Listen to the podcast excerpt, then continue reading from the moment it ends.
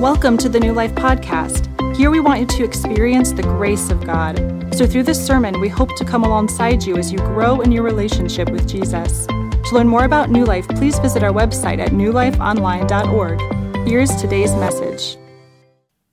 Well, last week we began this series called Sabbath. We are looking at this concept, this practice of Sabbath, of ceasing, of taking a day of rest. And I, and I love the tagline it's uh, celebrating what was created for our benefit. And that's what it is. It's a gift. And we're going to see that today. So, you know, as we were thinking about this series, this is actually the second time we've addressed Sabbath since I've been here. Uh, about a year and a half ago, we did a series uh, just exploring what is Sabbath. Well, this time around, we wanted to remove the barriers and explore, like, how do we how do we practice it well what gets in the way of sabbath and, and why might that be true what are some of those motivators that, that move us away from sabbath and, and we want to tackle those and address those and, and so thinking about this series we wanted to just go after what are those barriers and, and begin to pull those away and, and remove them. So today, you know, I, I kind of thought, like, what would be a good way for us to practice Sabbath? And I had the thought, maybe we just all take a nap. Like, you know, just take a nap in service. Some of you, that is like beautiful news. You're like, oh, now he's finally giving me permission. I can sleep. So if you sleep, I won't be offended. There you go. You just, you have that.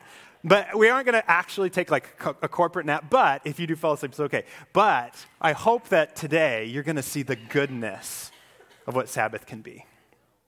Sabbath is a beautiful, a beautiful practice. And last week we talked about how it is meant to be freedom. Because the Israelites, when they were slaves in Egypt, they didn't get a day off. They, they had taskmasters told them, like, here's what you're going to do, and you got to do it or else. And then they're rescued. They're set free. And it's in that context. You are now free people. Practice Sabbath. Be free to take a day off. Be free to rest with me.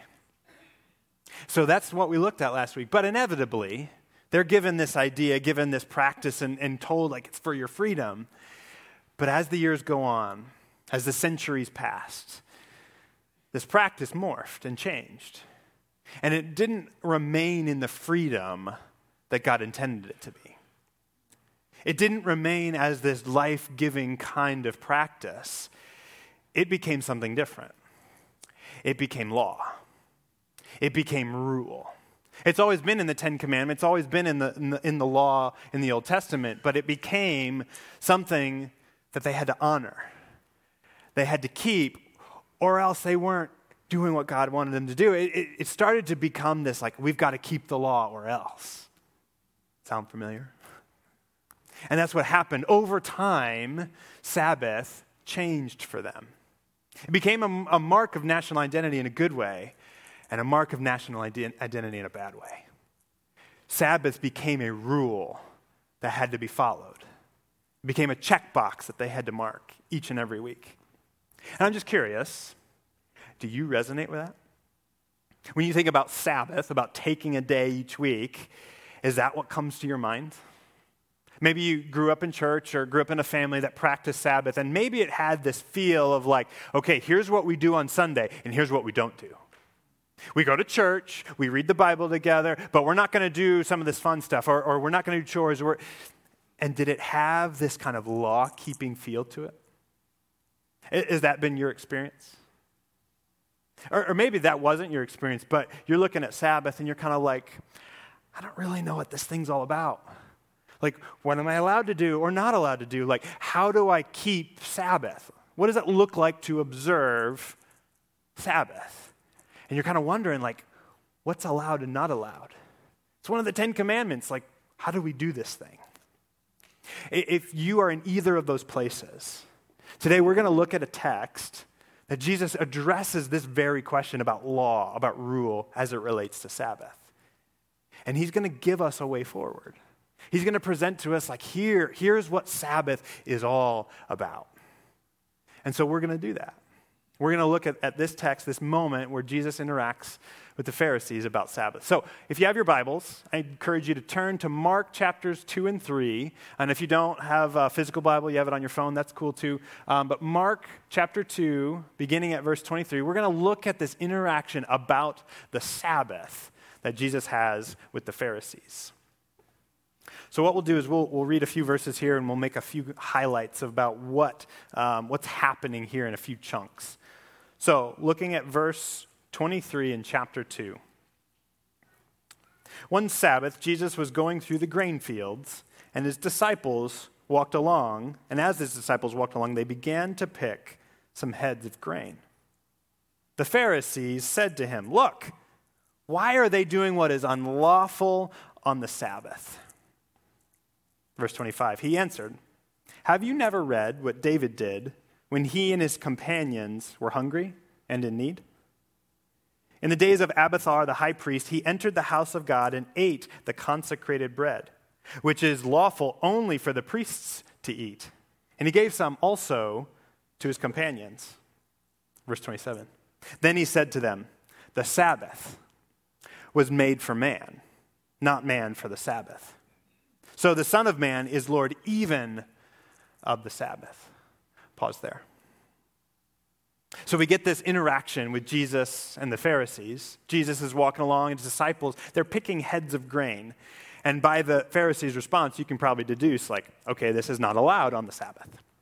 And so I'm curious if, if you're hearing the language of the Pharisees, did you catch it? It's like they're doing what's unlawful on the Sabbath, legal language. What's unlawful? They're not allowed to do that. You can't pick heads of grain on a Sabbath. And, and do you feel it? Do you feel that tension of, of like, okay, they're not supposed to do this? Well, where's this coming from? it, it is um, something where God says, like, I don't want you to work, take a day off. But what does that mean? What does it mean for us not to work? And so they just decide they're going to flesh this out. And they do that in something called the Mishnah, which is the Jewish oral tradition, and they wrote some things down. And it's like, here's our interpretation, our understanding of what this means.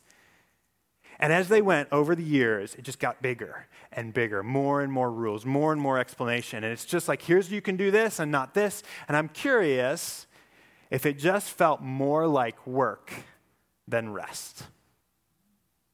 All of these rules, all of these things that we've got to do and, and, and not do, if it just ended up being more work?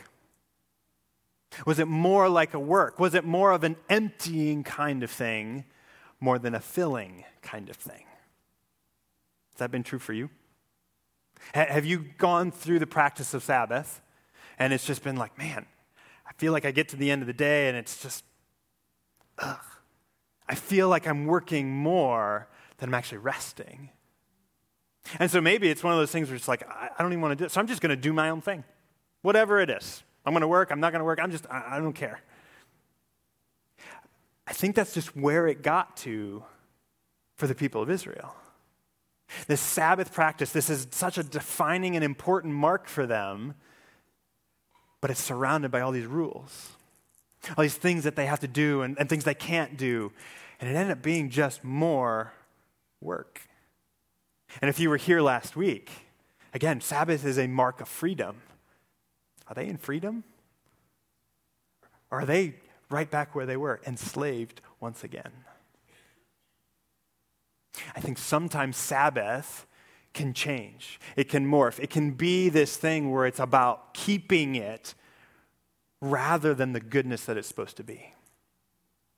And that's what Jesus wants to go after. See, they say, like, oh, they're doing what's unlawful. Let's talk about that. Jesus steps in and he's like, hey, let, let's open that up a minute. Have you read what David did? And he begins to reference this story in the Old Testament of David and his companions. They're, they're on the run from Saul and, and they're needing something to eat. Now, I, before I tell you more of the story, there's something you need to know from Leviticus. So, the Leviticus, this is the Old Testament law, uh, where, where God is giving Israel, here's, what you, here's how you live for me, and, and here, particularly, how you build the tabernacle and how you use it. Well, there's something in the tabernacle. There's a table with bread on it. This bread was only for the priest. So I want to reference uh, Leviticus chapter 24 and look at verses 8 and 9. You don't have to turn there, we'll have these up on the screen. But uh, Leviticus chapter 24 this is where it describes what's taking place in verses 8 and 9. This bread is to be set out before the Lord regularly, Sabbath after Sabbath. Just note that. On behalf of the Israelites as a lasting covenant. It belongs to Aaron and his sons. These are the priests. Aaron was the high priest, the first one, his sons, the priests that followed him. So it belongs to Aaron and his sons, who are to eat it in the sanctuary area, because it is a most holy part of their perpetual share of the food offerings presented to the Lord. Here it is in Leviticus says that the bread of presence, this bread that's sitting on the, on the table in the tabernacle, is to be eaten by the priests. So every Sabbath, they'd, they'd bring it out and they'd take uh, the old loaf and, and then they'd give it to the priests. And this is food for them. This is something that they could eat, but it's only for them. Nobody else is to, to take part. Well, flash forward then to David. He and his companions, they're on the run from Saul, and they, they come to the tabernacle, and they're hungry. And, and they don't know what else to do, and so they, they come to the priest like, hey, do you have any food that you can give us? And the priest said, well, I don't have any food except the bread from the table. I've, I've got that, but that's only for the priests. But what happens? So in 1 Samuel chapter 21, we get in verse 6 what actually happens and takes place here. If I can get turned there. Verse 6. So the priest gave them the consecrated bread, since there was no bread there except the bread of presence that had been removed from before the Lord and replaced by hot bread on the day it was taken away. What's described here is that process of taking the bread and removing it. But again, it's only for the priest. But what does he do? He gives it to David, and he gives it to his companions. This is not allowed. But Jesus runs to this story to highlight here is an example of the law being broken. And they all revered David. Like, David, he's the guy. Like, he's the high king of Israel. Everybody looks up to him. Like, he's the quintessential guy that they are longing to see. And so, Jesus, he references this. He says, You know what they did. They ate was not what was not lawful for them to eat. But you don't throw a stink about that, do you? I mean, that's essentially what Jesus is, is trying to point to. He's like, You're talking about laws and Sabbath, and he's referencing something related to Sabbath here. And he's connecting the dots to say, It is not simply about checking a box, it's not simply about following the letter of the law. There's more going on here. And that's what he wants the Pharisees to see. You see, David, he did what was wrong according to the letter of the law. He didn't do what he was supposed to do. Like, how then do we understand this? Ah, well, Jesus wants to say there's more going on. And how does he capture it? Back to Mark, verse 27. What does he say? The Sabbath was made for man, not man for the Sabbath. You see, Sabbath is meant to be for humanity, for us, for our benefit. We weren't created to honor the Sabbath. It's not like God said, okay, I'm going to create this beautiful law hmm, here's all the different things, and here's this concept of Sabbath. Yeah, hmm, that's good. But I have nobody to keep it. Oh, I'll create human beings, and they can keep my law. So there, someone is keeping my law, and it's good. No, that's not how it worked. God created humanity. He loves us. It's like, yes, I'm pleased with you, and I want what's best for you. So I'm going to give you this law. Logically, we precede Sabbath. Sabbath is for us. Sabbath exists to serve us. We don't exist to serve Sabbath. We don't exist to keep Sabbath. It's not like the law has to be kept, so let me put some human beings together. No, no, no. It's for our benefit. We exist and He wants us to flourish. Therefore, He gives us Sabbath. That is what Jesus is wanting to undo here. He's wanting them to see it's not about keeping the law. That's not the purpose of Sabbath. Sabbath has a greater purpose.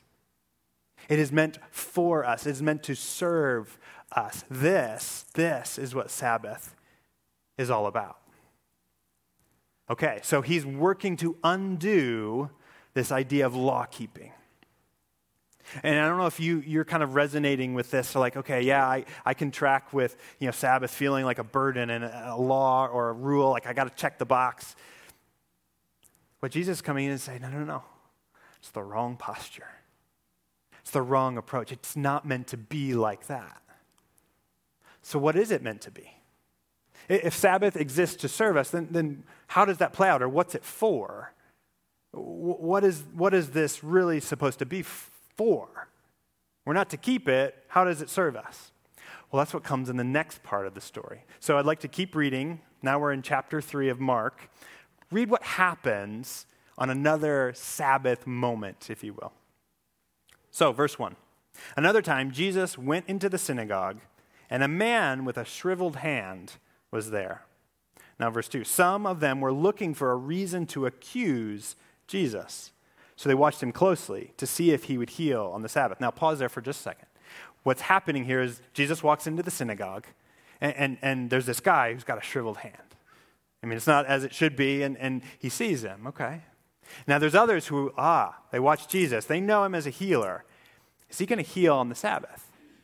Back to that Jewish teaching, that Mishnah thing. They said that you could do certain things and not other things on the Sabbath. Well, one of those things you could do was you could prevent death from happening. You could do take life-saving measures. That was allowed.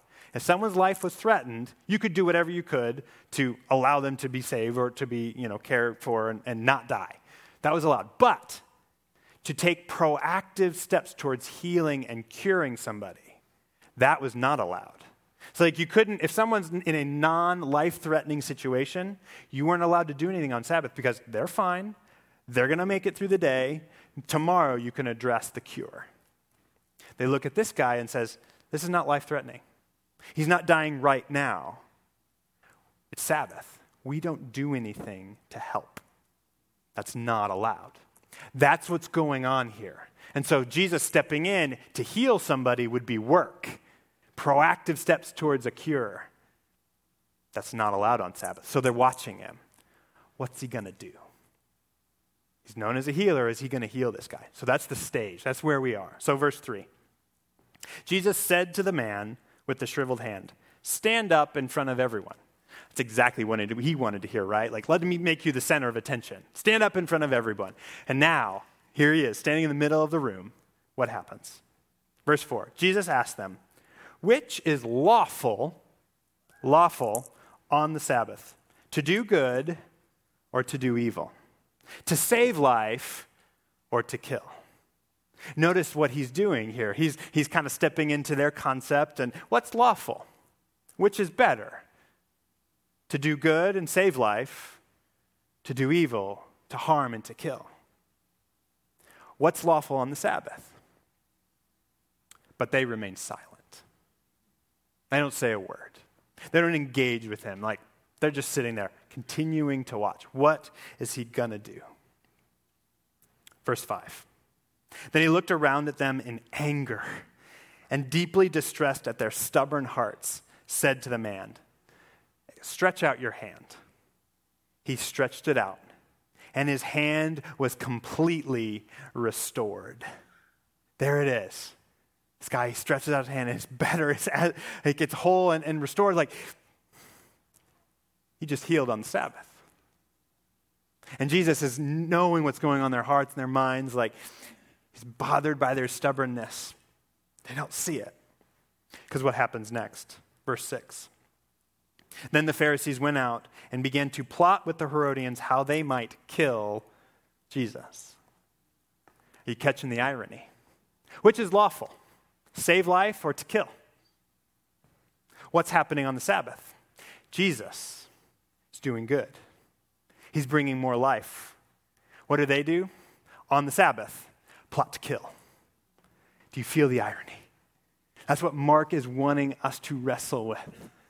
What's the path that we're going to choose? What's the way that we're going to choose? Are we going to go the way of the Pharisees, which apparently is to destroy and to kill, to take life? Or the way of Jesus, to do good, to save life? To step into the goodness that it is. That is all tied into Sabbath. And so, what, what we're to see here, what we're to wrestle with, is like, what, what's this path? What is the purpose of Sabbath? And so, come back to verse 4 with me one more time. Is it to do good or to do evil? Jesus wants to call us the purpose of Sabbath is to do good, it's not to do evil. Sabbath is meant for our good. That's what he wants us to see. Sabbath is meant for our good. It's meant to be about restoring, about bringing life, about bringing redemption. It's, it's meant to be a fulfilling kind of thing, not the opposite. Not this taking away life, killing, destroying, bringing harm, or emptying. Sabbath is for our good. The Pharisees' way looked like this taking life, diminishing, emptying. That's how they responded to this. You didn't do what you were supposed to. We should kill you. That's the logic there. Jesus wants to come and say, No, Sabbath is for our good. It's meant to be a good thing, life giving kind of thing. That's what Sabbath is all about. So if you're kind of like, okay, so good, I, I can kind of track, like, what is good? Well, here's the paradigm. He, he's giving it to us. What brings life? That's what Jesus is illustrating in this story. Goodness in Sabbath is what brings life. What brings life for you? What's the kind of thing that fills you up, that brings more flourishing, that you walk away feeling like, yeah, okay. That, that is what Jesus wants to point to. That's good. That's what Sabbath is for. It's for our good. It's not for, I have to keep these rules. I got to do this, but I can't do this. And you walk out and you just feel more burden, more empty, feel like you did more work. That's not the purpose of Sabbath. Sabbath is for our good. And good, Jesus is defining for us here, is anything that brings life. It's that which brings flourishing. It fills us up. It restores us. That's what he does for this man. That's what he wants to do for us in Sabbath. How can Jesus do all this? Like, how can he come in and say, this is what it's all about? Because, I mean, the Pharisees, they're, they're like, work and rest. That's what God said. Well, what's work and what's rest? Here, here's, here's how we define it. But Jesus comes in and he upends the cart. Like, how can he do that? How can he come in and say, this is what Sabbath is all about? And violate all the, the interpretation, all the laws, all the, the explanation that they had built over the centuries. How can he come in and do that? Verse 28, chapter 2. The Son of Man is Lord even of the Sabbath. The Son of Man, this is a title, comes from Daniel 7. This is Jesus' favorite title for himself. He refers to himself the most using this phrase. He's talking about himself. I am Lord even of the Sabbath. That's what he's saying. Jesus is Lord of the Sabbath. Jesus is Lord of the Sabbath because he is the one who created it. Back before time began, before the world existed, Jesus existed. He's the second person of the Trinity. He has always been there. The whole Godhead, he's been present. And what did he do? He created the world. He created us. He's pleased with us. He delights in us. He's like, yes, this is good. And he gives us Sabbath as a gift because he's the creator. He's the one who rules over all things, and he's the one who writes the law.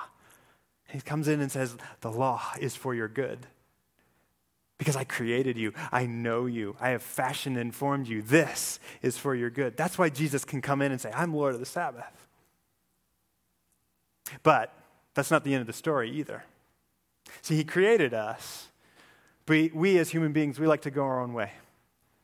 We like to call the shots. We like to decide this is, this is the way things should be, or this is the way I want my life to be. And, and we call that, that rebellion, sin. This is a rejection of God's way of doing things. Like, I don't want to do it your way, I want to do it mine. And that led to brokenness. The world being in disorder, the world being burdening, work being burdening. We've messed it up because we want to call the shots. We want to, we want to sit on the throne. We want to do things our own way. Jesus came to save us from all of that. Jesus came not to just simply reinstitute a day of the week of Sabbath practice, but give us the greater reality that the Sabbath points. See, the Sabbath is, is pointing to this ultimate kind of rest, a fullness of rest that we are longing for and truly seeking. Jesus came to realize that. He came to give us a rest from our sin and our brokenness. That's why he came, lived on this earth, and that's why he died. He died. He gave up his life to give us rest, to set us free from the brokenness of sin. And he was raised again to new life to say, here's what this is going to be like. It's going to be flourishing. Here, your ultimate Sabbath rest with me will be good, will be full, will be rich. Jesus is Lord of the Sabbath. And he comes to give us a full Sabbath rest. I love how Paul captures this. So, Paul, in writing the letter to the Ephesians, um, he uses a variety of different words and language throughout the book, but one I think that might capture this the most. When you think about sin, we're dead in sin. And that's the way Paul describes it. So, in chapter 2 in, in the book of Ephesians, Paul says, that as for you, you were dead in your transgressions. You were dead, lifeless, empty. You were dead in your sins. Verse 2 In which you used to live when you followed the ways of this world and of the ruler of the kingdom of the air, the spirit who is now at work in those who are disobedient. Again, he's picturing this sin pattern. But now jump down to verse 4. But because of his great love for us, God, who is rich in mercy, made us alive with Christ. Even when we were dead in our transgressions, it is by grace you have been saved. This picture of deadness, like sin, that's what it does. We are dead in our sins. We, we can do nothing. So Christ died for us. And he was raised to new life to bring us new life, flourishing, wholeness, everything that Sabbath is all about. In him we are made alive. That's the promise of the resurrection. That's the power it has. And that's the power that Jesus infuses within Sabbath. Sabbath is meant to bring about good, it's meant to bring about flourishing, it is meant to bring about life. That is why he gave it to us. Jesus gives us Sabbath for our good, for our flourishing, for our building up and our life. That's what Sabbath points to. And that comes only in Jesus. So, Sabbath, it's a practice that brings us back to Him, reminds us of what this is all about, and, and it's such a good thing for us. But it is not meant to be a rule to be kept, a law to be followed. And if we don't, then or else. Jesus gives it to us for our good. So, how do we actually practice this? How do we move from Sabbath being a law, being a rule, and actually live in the good of it? How do we live in what Jesus is trying to demonstrate in this story? I have a few thoughts, and, and maybe here's just some ways that you can kind of take hold of it. So, number one, here's a question to ask Is Sabbath a have to or a get to? Is Sabbath a have to or a get to?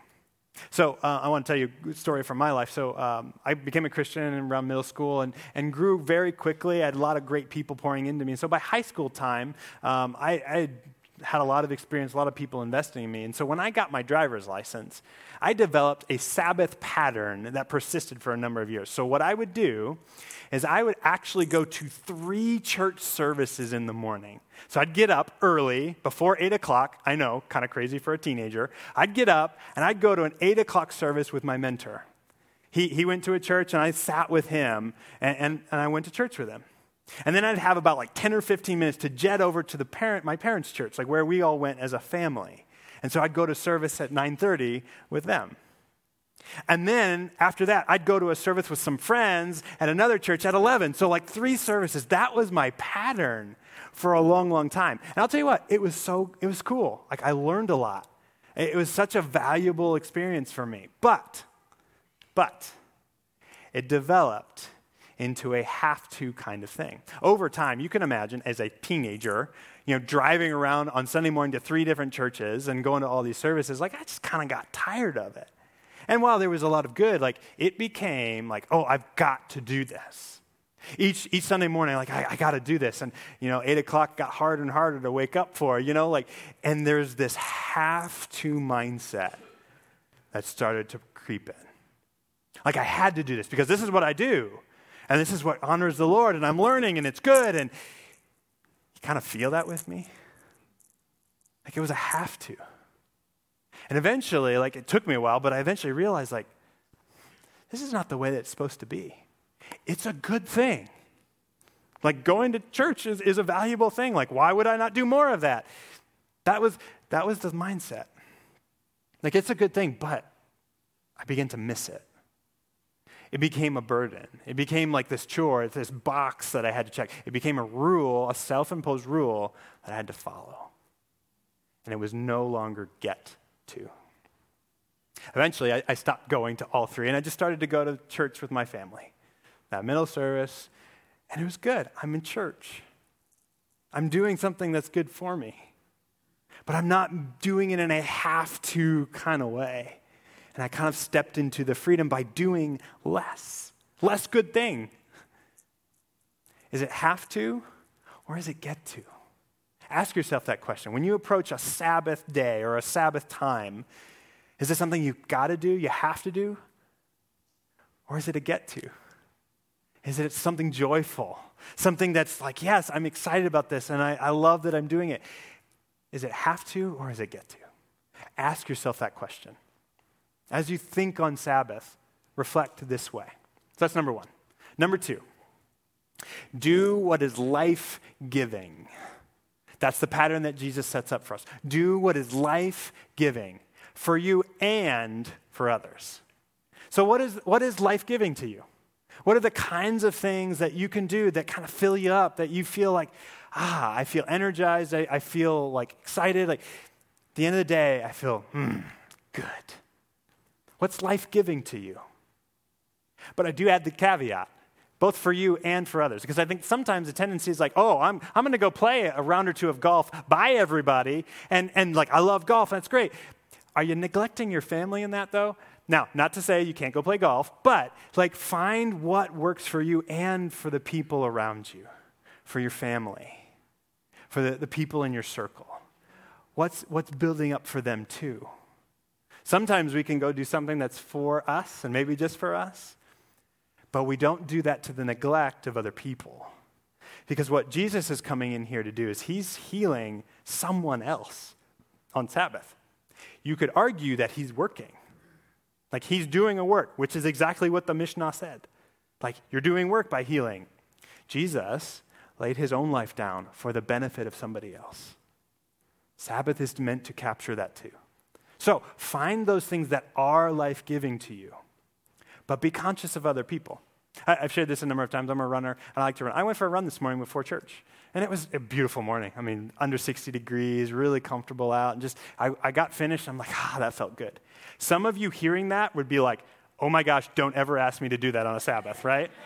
like, that is not appealing to me at all. Some of you are like, yeah, that sounds really good. Others, you have no way. Find what works for you.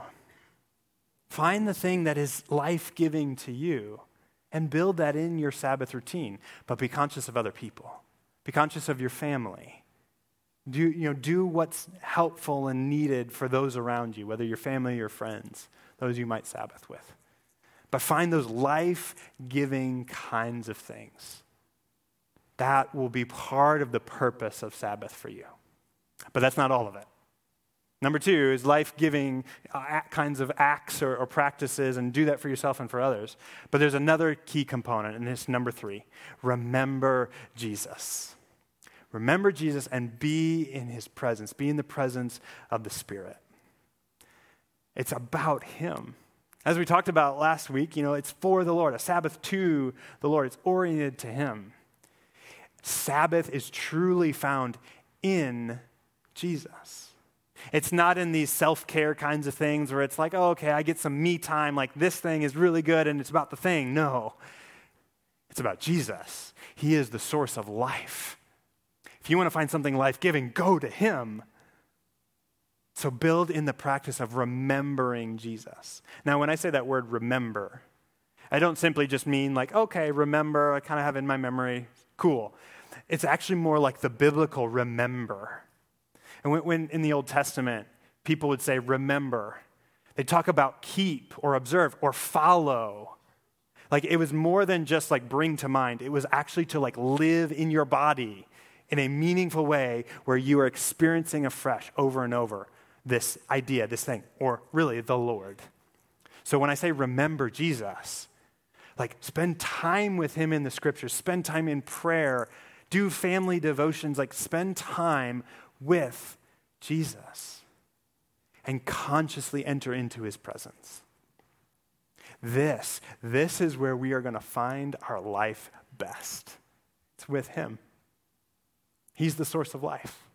He's the one that gives life. Do it with him. Remember him. Build that into your practice. Find ways that you can spend time in his presence. That, that is the good work that Sabbath can do. So, tying this all together, Jesus gives us Sabbath for our good. That's what this story points to. That's what it's about. Sabbath is meant to serve us, it's meant to be here for us. It's not meant to be something that we have to keep as a law, as a rule, and if we don't, or, you know, then it's all going to fall apart. Like, no. Sabbath is a gift, it's for our good, and it's found in Jesus. So if you come from that background where Sabbath is very much a box, I got to keep it, got to do it like this, step back from that. Step back from the rules, the regulations, and seek the Lord. What do you have for me on a Sabbath day? What is it that you are asking of me, Lord? What is life giving that I can do with you, Lord? That is the kind of approach that Jesus wants us to take towards Sabbath. Because it's a gift. It's a gift that He gives us. And He wants good for us in it. Jesus gives us Sabbath for our good. Would you join me in a word of prayer? God, thank you for the gift of Sabbath. God, sometimes it is easy for us to take the things that you give us, spin them, turn them, make them something that they're not. That's our human tendency. We want to just control things. That is what you came to set us free from. Sabbath is meant to be a time where we surrender, where we, where we release, where we live in the freedom that we have in you, Lord. God, I pray. I pray that we would step into our Sabbath practice wherever we are, whether we've never ever done it before, or whether we're, we're a veteran doing this for 30 years or more. God, I pray that we would step in with a renewed perspective right now. That we would see it as something for our good. God, help us to step into that in a meaningful kind of way. Would we rest in the goodness that you have for us? So, right now, Lord, we just want to take a moment. I encourage all of you, just take a deep breath right now.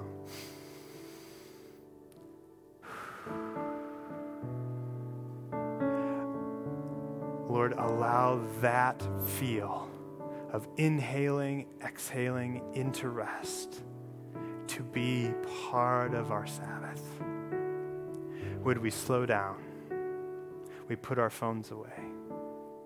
Would we set our eyes up, see the world around us, see the people around us, and step into the good that you have for each and every one of us?